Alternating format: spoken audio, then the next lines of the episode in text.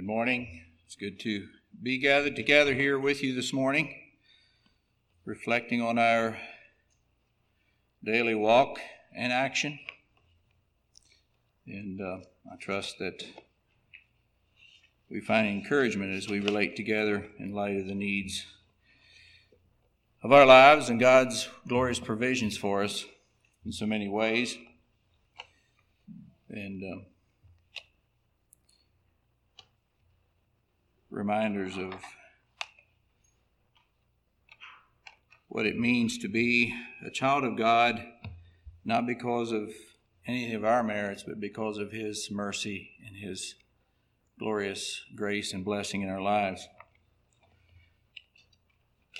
It's good to be here. I didn't know this was going to necessarily develop this way, but um, as I discussed, I had anticipated being able to address uh, somewhat a preordination message in, in the congregations where I relate. And, and then Brother Evan wanted to trade there a few Sundays back and sort of messed with my schedule in a good way. It wasn't a bad thing. But then the question was, well, I thought, well, Brother Nelson, I could get him to do it.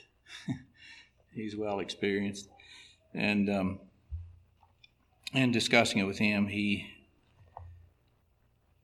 thought it would be just as well if I would proceed to take his, his assignment today, and we'll give him an opportunity later.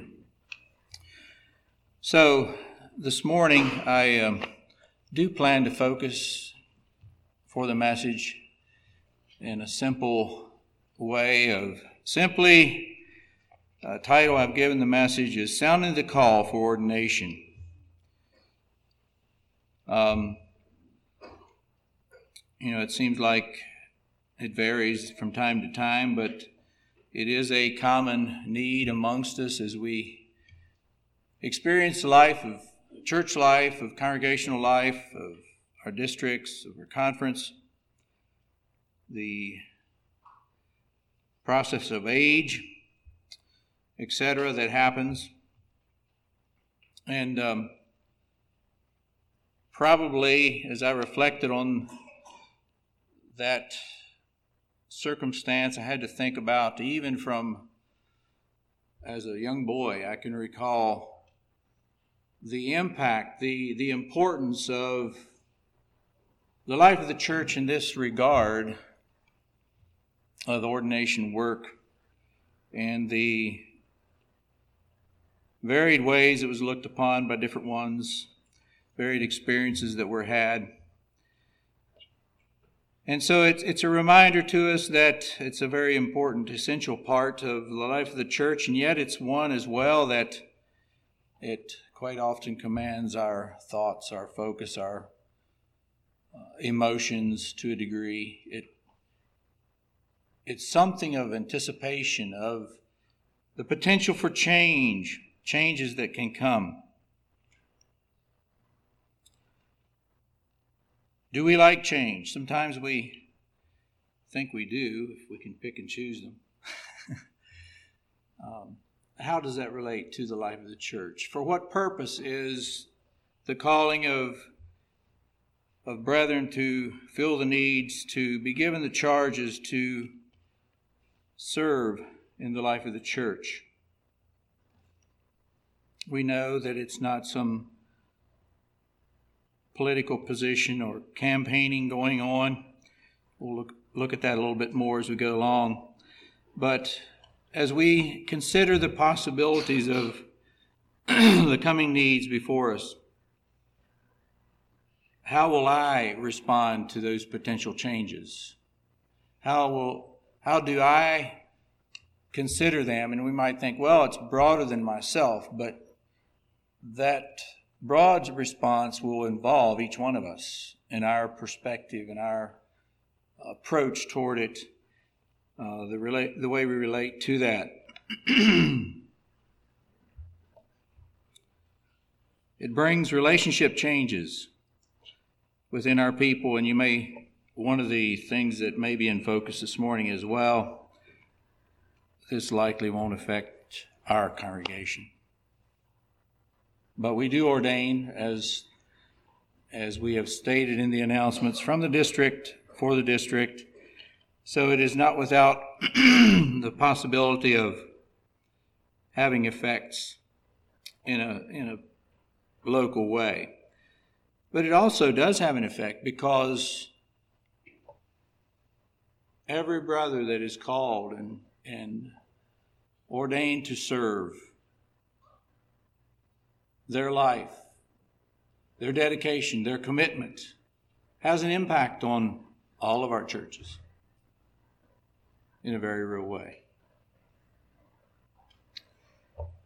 So let's not forget that aspect. You know, sometimes I think, well, we can have the mindset, well, I'm uh, a part of the Pike congregation, and what happens over there, McGaheysville or South Boston, Ebenezer, wherever, it doesn't really affect me so much. Or whoever's serving there doesn't really pertain to me that much. But I would like to encourage you to think about the fact that whether it's there, here, wherever, those that are called to serve the church in special charges, that don't forget, you may be tempted to think you don't need them. They don't really pertain to me. They're not my pastor. I'm being a bit putting this in where the where the rubber meets the road sometimes. But don't forget, they need you. They need your input. They need your communication. They need your fellowship. They need your exhortation. They need your encouragement. And, um, and it may not only be for those that could be called, ordained, but those that could be a part of that process that involve a lot of thought and consideration and surrender to the process of ordination. By way of scriptures this morning, I don't plan to share too many, but I would like to invite you to 1 Thessalonians 5. Pertinent verses here. Paul, here in his exhortation, in verses 12 and 13, he says, And we beseech you, brethren, to know them which labor among you and are over you in the Lord and admonish you and to esteem them very highly in love for their work's sake, and be at peace among yourselves. Some time ago, in the recent past, as I was looking through these verses again, I was impressed. Perhaps I didn't fully understand. Sometimes we don't always fully understand unless we take the English word or the King James word and we look back behind it to see what's behind it. And the word to esteem highly there, as I understand it, is not one to, to hold up and put on a pedestal, but one to, one to, uh, in essence, assist in their work, assist in their charge, acknowledge their work, make way for their labor, that type of thing. Um, so, uh, keep that in perspective as you think about what we're looking at here this morning. To know them which labor among you, those that are serving in your midst, is a very important aspect.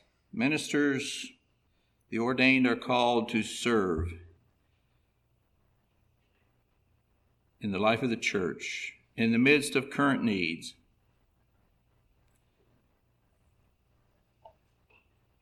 In Hebrews as well, there's another verse I would like to bring to your attention Hebrews chapter 13.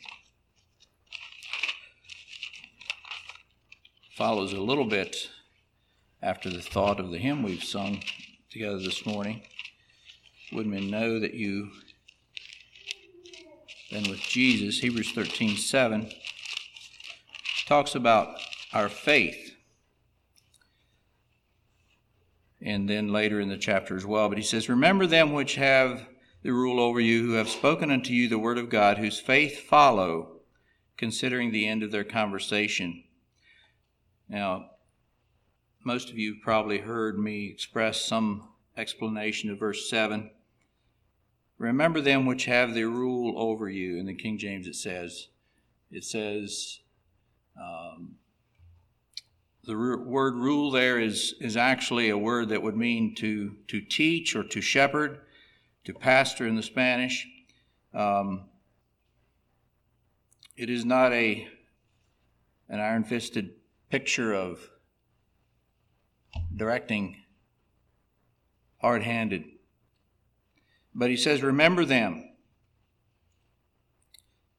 whose faith follow. A faith that reflects the work, the person of the Lord Jesus Christ in its manifestation. Verse 17 says, Obey them that have the rule over you as well. Here again, it uses that same phrase. And submit yourselves, for they watch for your souls. And I'd like to bring this in in a particular way because amongst the many and varied changes that come into the lives of brethren who are called to serve in a new ordination charge or a, a, uh, a different charge, an additional charge, is the fact that they're, by virtue of their responsibility, it changes their perspective. It says, For they watch for your souls. Trust, I trust this morning that we as brothers and sisters have a sense of care and watchfulness for each other as brothers and sisters. And yet, as brethren are called to serve, there is an added degree of of coming to understand, of coming to, to feel the burden of the souls of men and the need to nurture, to disciple, to connect with takes on a little different angle, a little different uh, aspect in which that care will be on a deeper level than perhaps before in a broader sense than perhaps before, their aspect or uh, connections and relationships.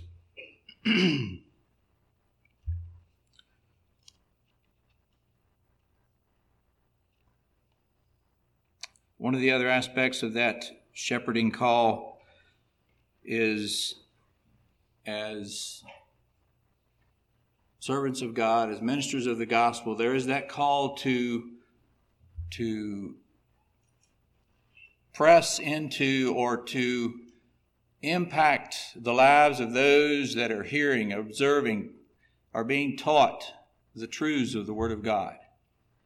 And um, that carries a deeper responsibility, a deeper, deeper measure than oftentimes we, we feel as just brothers we can share. And and yet as we look on the brotherhood, there is that need to convey truth and bring about understanding from the Word of God that creates an openness for the divine indwelling and filling into the life of each believer. So here again, that, that can only happen as we, as brothers and sisters, children of God, are spirit filled, are spirit led, are committed to the Word of God, and can serve uh, on the foundation of the joy of our salvation, of the joy of being a child of God, and knowing the blessings that that without merit we enjoy, that we are blessed with, we are benefited by.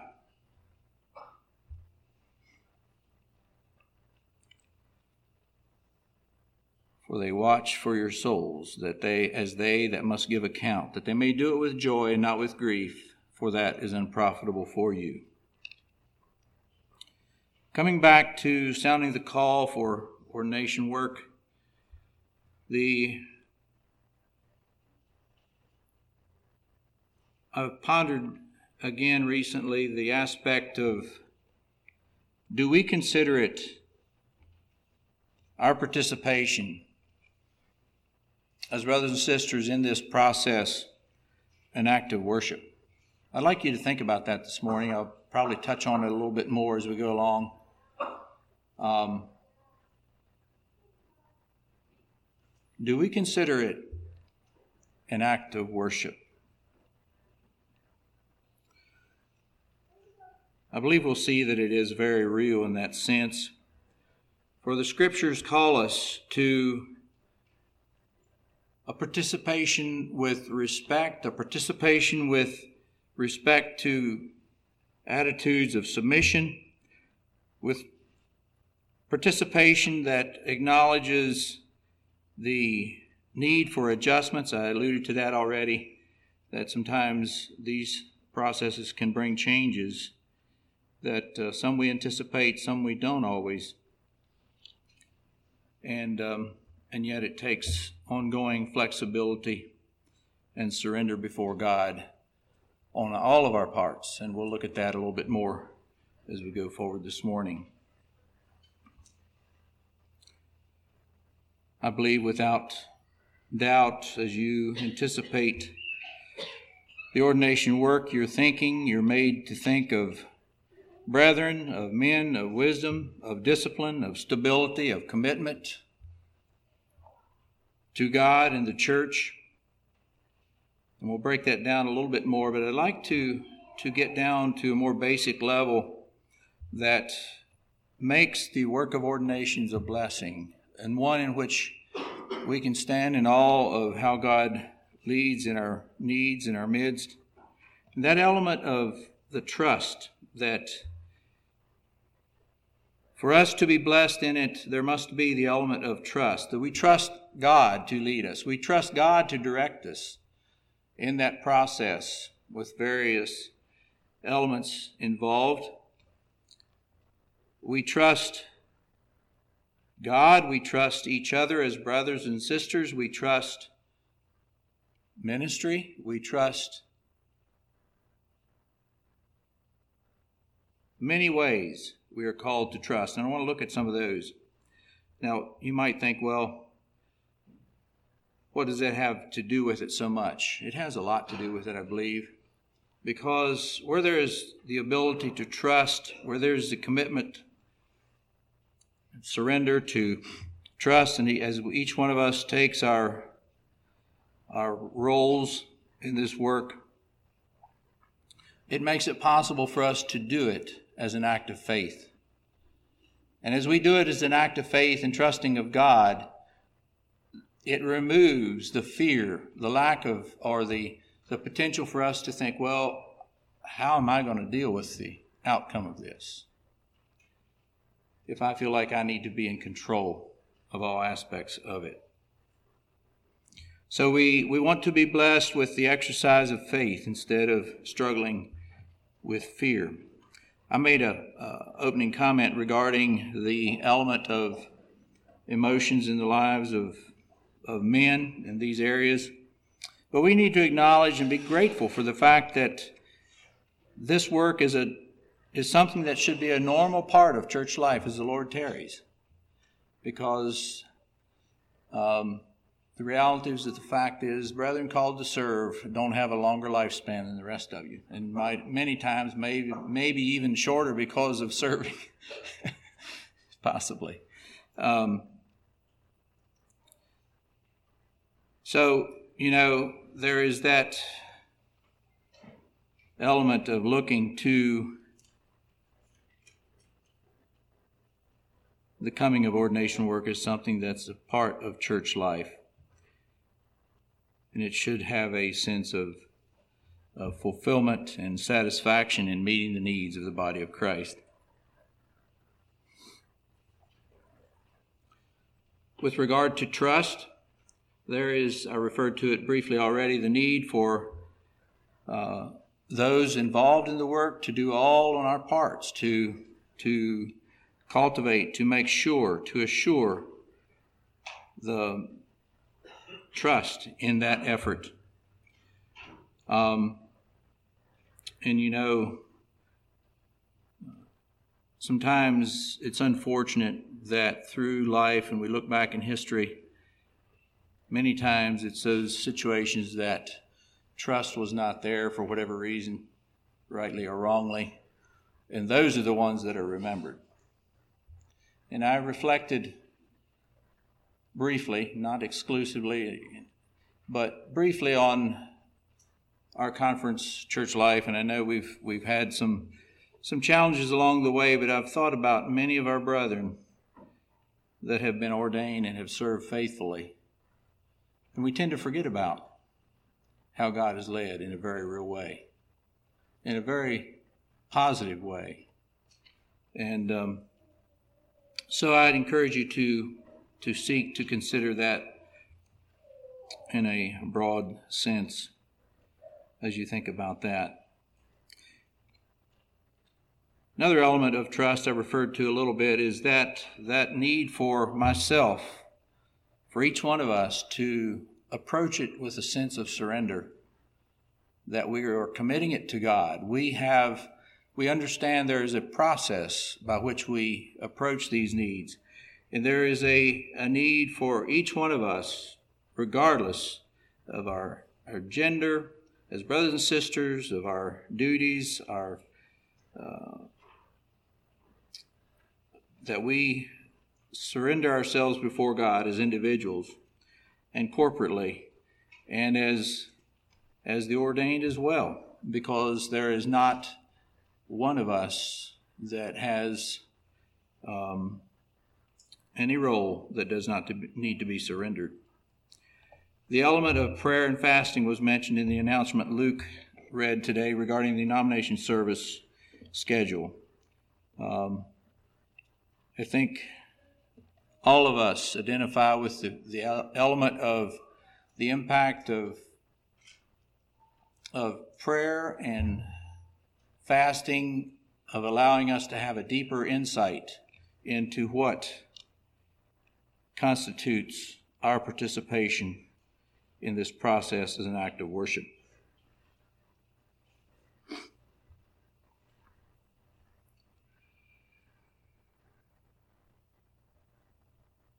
one of the elements of I appreciate in our church setting and process is the, the fact that the aspect of popularity is somewhat diminished in how we approach the ordination work. Um, in other words, in some settings, you may you may hear that the congregation will vote for brethren, and they need to have so, certain. It's based on the highest percentage of support versus a group of qualified brethren. And um, with the limited amount of nomination votes required, there is potential for that to to overrule some of the uh, potential popularity aspect. Here again, if we are truly involving ourselves as, a, as an element of worship, that will come into, into focus as well.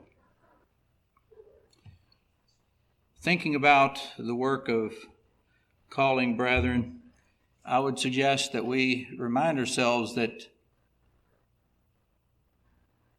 Well, let me say this Brother Randy Hurst is scheduled to bring the qualifications message, and I, I have no I'm sure he'll do a uh, be a blessing to us.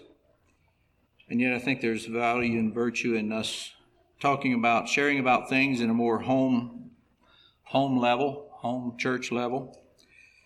Um, but qualifications, as the scriptures denote to a great extent, um,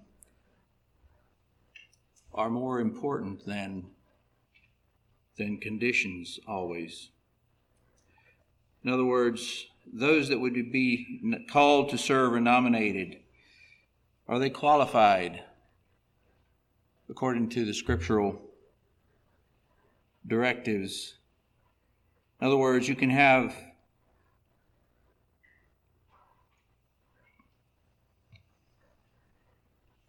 those that are perhaps better positioned, uh, more well financially grounded, more able to give of their time, but they may not necessarily meet the same qualifications. They may not be as qualified as other brethren. So I would encourage you to keep that in mind rich versus poor, intelligent versus average?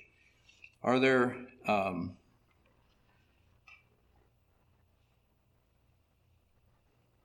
we'll look at a few other variables along to ponder as you pray about these areas.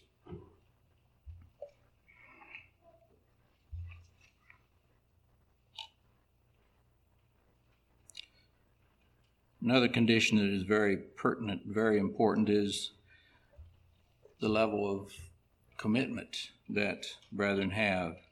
Are they completely committed to the life and work of the church, or do they have a strong perspective and a few thoughts of their own? I'd like to consider with you as well the further aspect of integrity.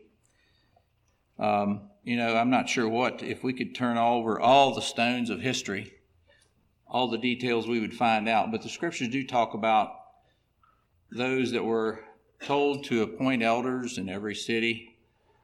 Uh, we don't know all of how that occurred. We do know, it seems, that, that the deacons were named from among the people, of the local people. We have record of that. But um,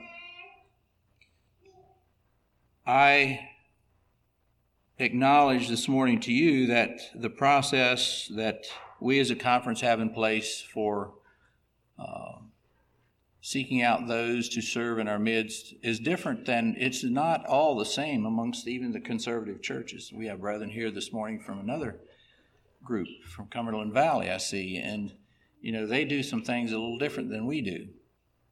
And um, so there are some variables. And yet, one of the things as I was pondering what to share in this message, I was blessed with the sense of the, the aspect of harmony between the involvement of the brotherhood and the working together uh, of the of the ministry and the role they have in taking it all together to coming to um, to understand the Lord's leading in providing for the needs of ministers. And you might ask, well, what do you mean? And I'm, I want to explain it a little fuller, but um, For example, when we take nominations, that in different settings that's viewed differently to some extent. But it's in a general sense, there, there is the aspect of giving nominations, which we consider what we often hear is the voice of the church. We hear that term used. I think we could understand that. And then there is the potential for um, maybe not in every case, but I think in most of our cases, there is the potential for concerns to be raised about those being considered. And I'll just remove all doubt in your mind, but there were always concerns about me.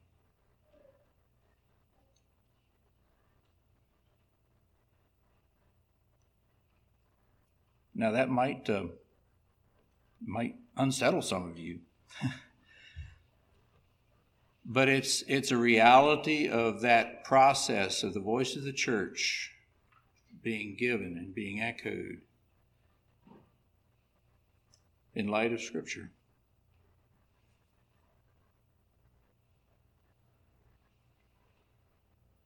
So do you understand further what i'm saying when i talk about all of us need to surrender ourselves in this process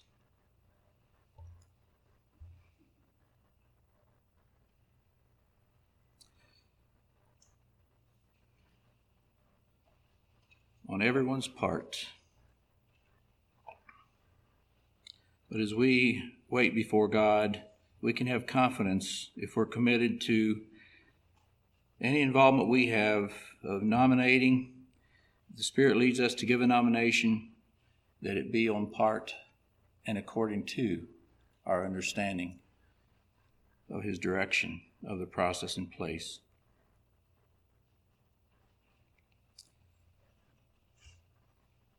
This work is not a work of a political campaign. It's not a work of with regard to integrity of, of comparing or promoting those amongst yourselves of who you think should be nominated, but it's a matter of prayer and consideration. Um, regarding those that should be offered.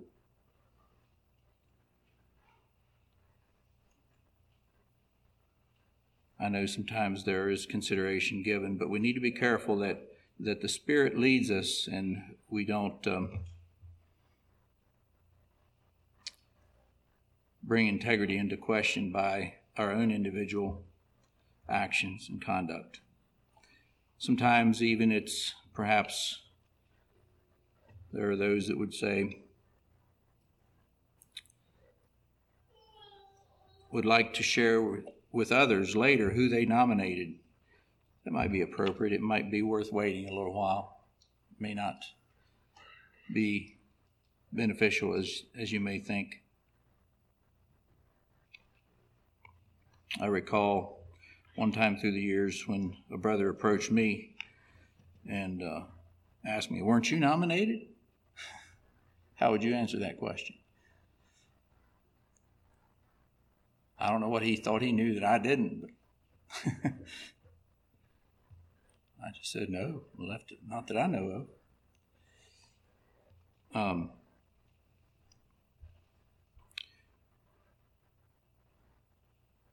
so these these works can can test our surrender to the Lord, our commitment, our resting in Him, our trusting in Him. Requires surrender on the ministry's part just as much as any of the laity as well. Confidence with information, confidentiality with information, with counsels given. Um,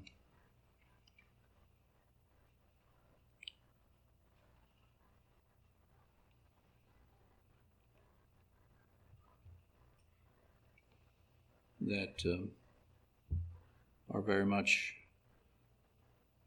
a part of the work, and yet they cannot be just, um, they must be considered and yet not mishandled on the part of those involved.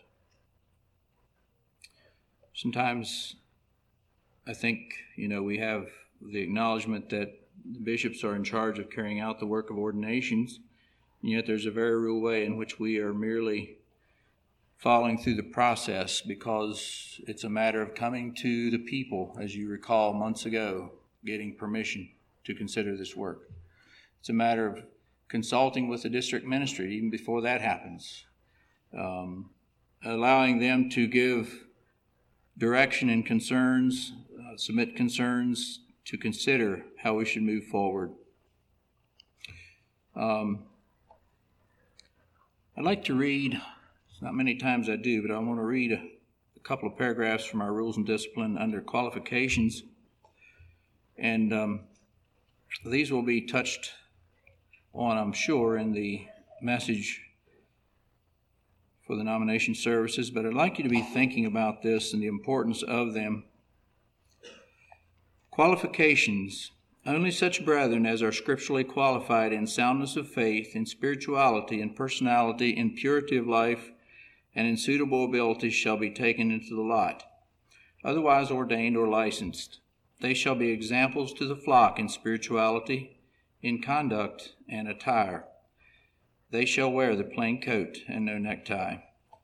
Bishops in charge of any ordination shall exercise carefulness, including only those brethren who meet these qualifications.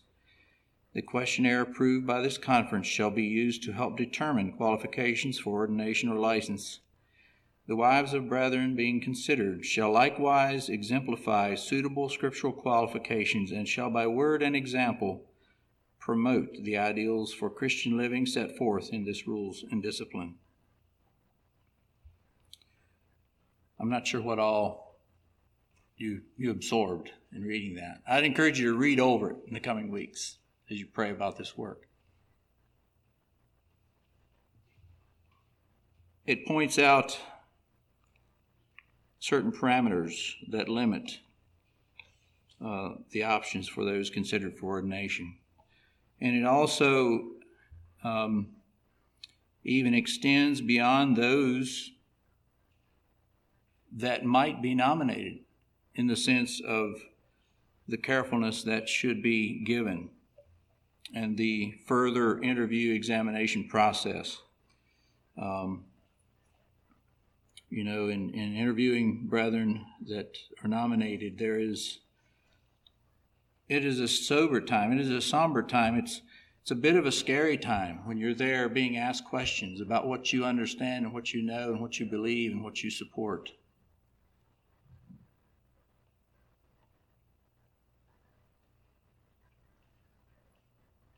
So pray for, for this work in a very broad way.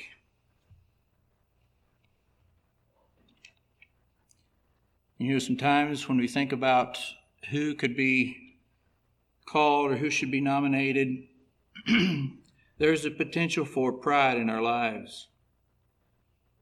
You know, someone may think, well, I just don't know anyone to nominate. Or they might think, well, maybe myself. Or others struggle with surrender in a different way. They may say, Here am I, send him. Here am I, send him. I'm yours, O Lord, but please, not me. Is there a lack of surrender there? Possibly.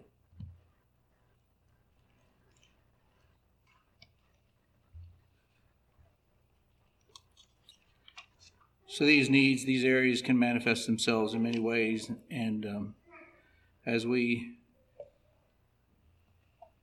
rest in God, as we seek to allow Him, ask Him to seek His face to lead us, it is important that we consider in the light of the Word what kind of brethren should be considered.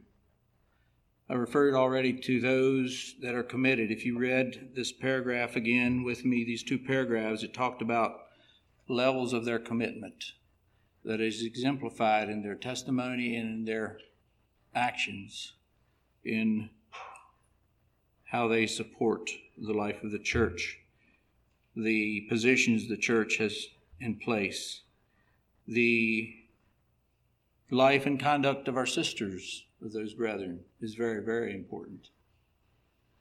That they be in support of what their husbands may be called to.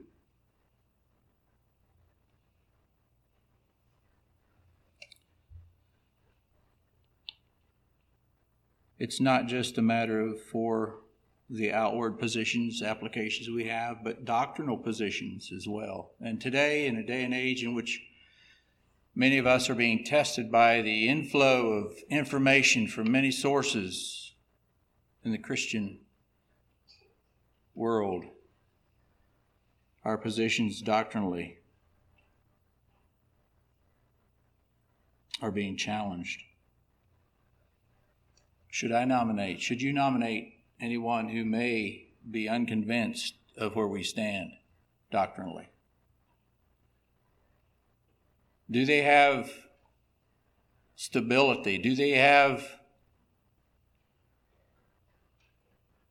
a gentle, calm way of finding more answers than questions? Things to consider. Are they a zealous promoter of the brotherhood? Are they available? Are they able to be available? And you know, sometimes some of that has a grow, way of growing on us.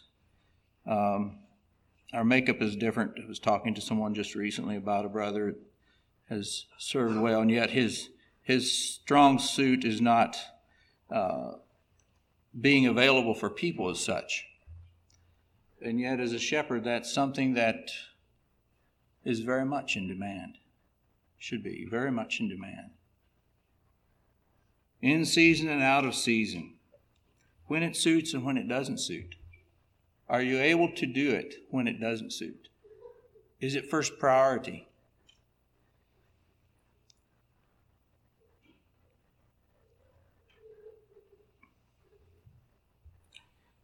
Or when you'd rather not.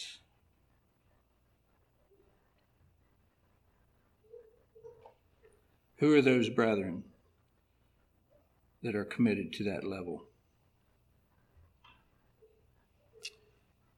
Our time is, is not far from expended. But I would like to touch on just a couple of other things pertinent here yet. I referred to the process we have in place, its variables that it presents, the possibility for nominations. There is the possibility that we have nominations, then there is not, there are not brethren provided. That happens occasionally. I don't recall it happening in our district recently, but some of you may.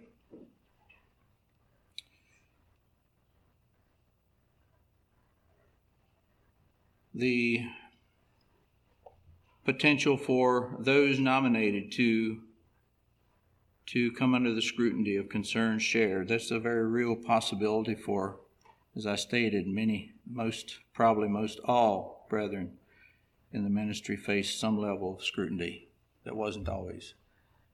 It doesn't make you feel good. And yet, it's a tool to acknowledge you're not prepared or else some areas you need to work on. So it takes surrender on all of our parts, dear ones.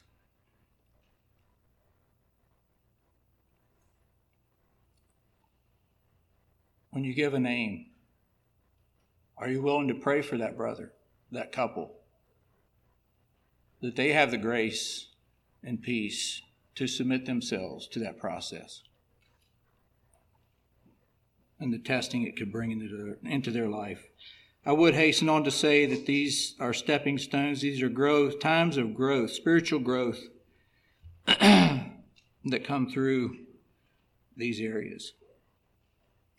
And I'll return to that aspect of the harmony of working together, of hearing the voice of the people, considering the echoes that come regarding those names, considering that picture and moving forward as the Lord provides. Recently, a question came, and I would just speak to it from, from this point as well. Um, in some settings, there are opportunities for nominations from those not present at the nomination services. Uh, and I think we've kind of set a little bit of a precedent for that in the past because of Ebenezer and Caswell being in the south a good ways away. Uh, this time we do have plans for uh, more than one nomination service, which will alleviate the majority of that. Um, and we have consulted and said we will consider nominations from someone who has is unable to be there for, for obvious reasons uh, if they feel like they should share a nomination. I would offer the caution and the balance of the fact that in those events, in those settings, I would encourage you to consider what you may be missing in hearing God's word spoken through Brother Andy or any other brother that's bringing the qualifications message. Do you understand what I'm saying? In other words, if we are, if this is to be an act of surrender, an act of worship,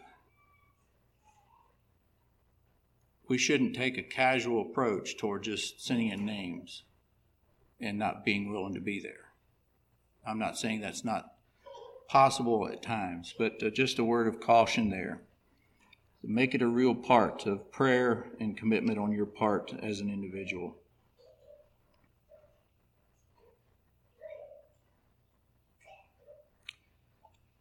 This message is one that is not standard by my normal thinking.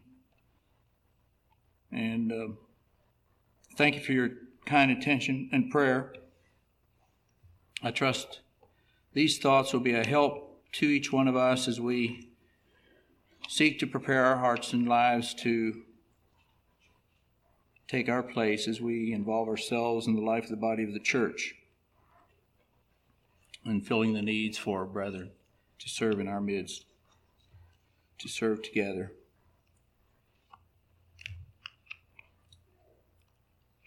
If you have any particular questions, feel free to bring them to me, to one of us. Uh, I may have an answer, I may need